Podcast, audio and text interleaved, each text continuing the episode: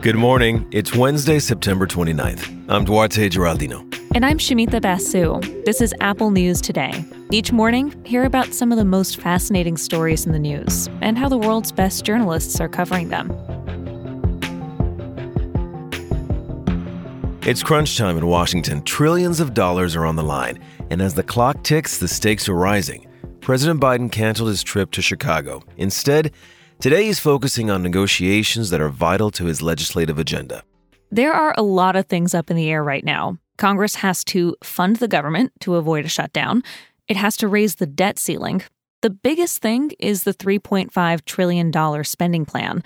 And there's the bipartisan infrastructure bill. That's another $1.2 trillion.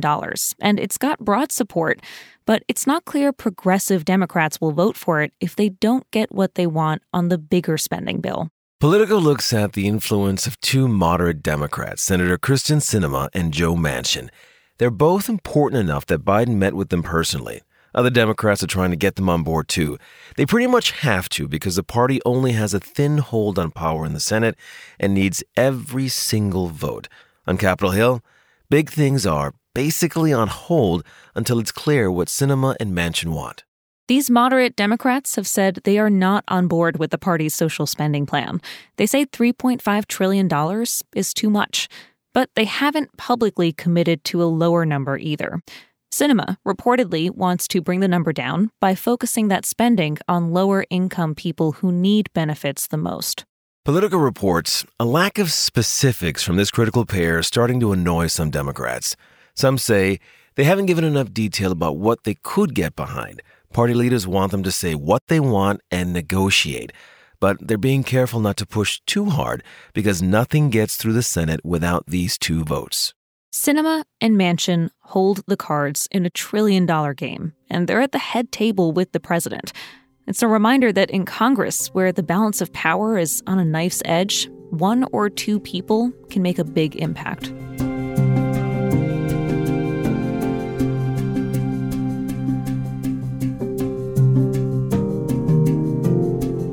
Almost every player in the WNBA is vaccinated. You've heard about this on our show before, but when it comes to the men, it's an entirely different story. The NBA season starts next month. Most players got COVID shots, but some are loudly pushing back and even spreading conspiracy theories. A few big stars were silent. It was only yesterday that LeBron James finally said he'd been vaccinated. Last season, he evaded questions about his status.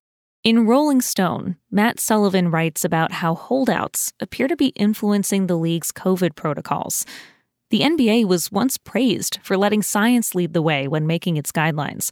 Remember the bubble in Disney World? The league sealed off players from the public just to keep the games going. Now that vaccines are on the table, the NBA says 90% of players have gotten at least one shot. But that leaves a good number of athletes unprotected. Sullivan reports on a players' union meeting that happened last month. During that meeting, the idea of a mandate was just shot down. Sullivan says anti vaxxers are pushing the league around. The NBA is absolutely in a corner.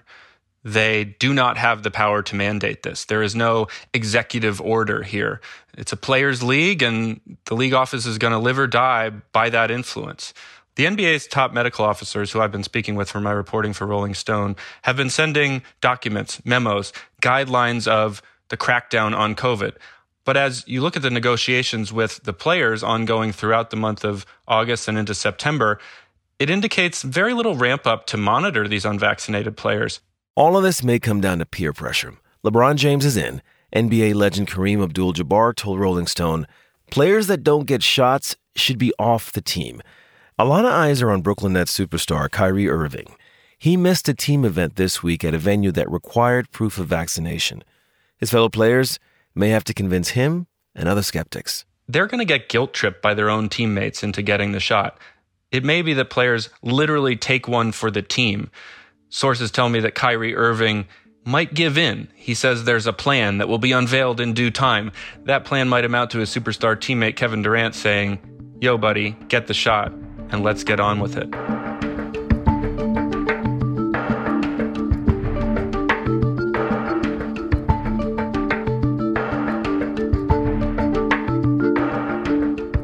For many Afghan allies hoping to start a new life in the U.S., the first stop on that journey may involve a stay at a U.S. Army base. That's what's happening near Blackstone, Virginia. About 3,600 people live there, and it's just a mile away from Fort Pickett, where nearly 6,000 Afghan refugees have arrived. Their sudden presence is dividing some in this community. Megan Flynn reported this story for the Washington Post. She told us that for some Blackstone residents, the first reaction was, How can we help? There was this immediate rush to uh, volunteer, to provide donations. I mean, they really were arriving with nothing uh, but the clothes that they were wearing. And so uh, a lot of the local churches, along with a, a veteran led nonprofit called Team Rubicon, quickly were trying to do clothing drives and hygiene kits. But there's another camp, and it's not so welcoming. Frankly, you know they just feared what they didn't know and they um, they really looked suspiciously at um, you know at the vetting process saying you know who are we letting in um, they they didn't believe that the Biden administration was um, thoroughly vetting the evacuees although DHS says otherwise that tension is evident in the local paper one letter to the editor read What's wrong with this picture? The U.S. can't take care of its own homeless and veterans. An ad on the next page struck a different tone. Blackstone Baptist Church was calling for donations to help the Afghans. False information started going around on social media, and it fed anti immigrant feelings. The Post speaks to the mayor of this town, who's also the editor of the local newspaper. And he says he spends a lot of his time online debunking rumors and misinformation about immigrants. One woman tells the Post her father once sponsored two refugees who arrived after the Vietnam War. The image of Afghans arriving in America made her want to live up to that example. She joined a volunteer effort to bring clothes to the new arrivals, and she says it just seemed like the right thing to do.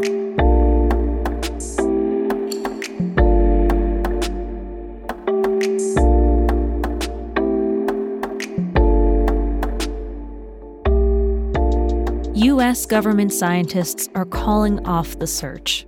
23 plants and animals have now officially been added to the extinct species list. Officials say in each case, humans were the ultimate cause. One of the most talked about animals on the list is the ivory billed woodpecker. This bird had white stripes down its neck and wings, and the males had a shock of red on their heads. Real distinctive. I'm looking at a photo of them right now. Just beautiful. The Washington Post reports the extinct list includes birds, bats, and mussels. Amy Trahan is a biologist at the U.S. Fish and Wildlife Service. She choked up as she told the Post having to write the report that concluded the ivory bill is officially extinct was a really difficult thing to do. You can find all these stories and more in the Apple News app.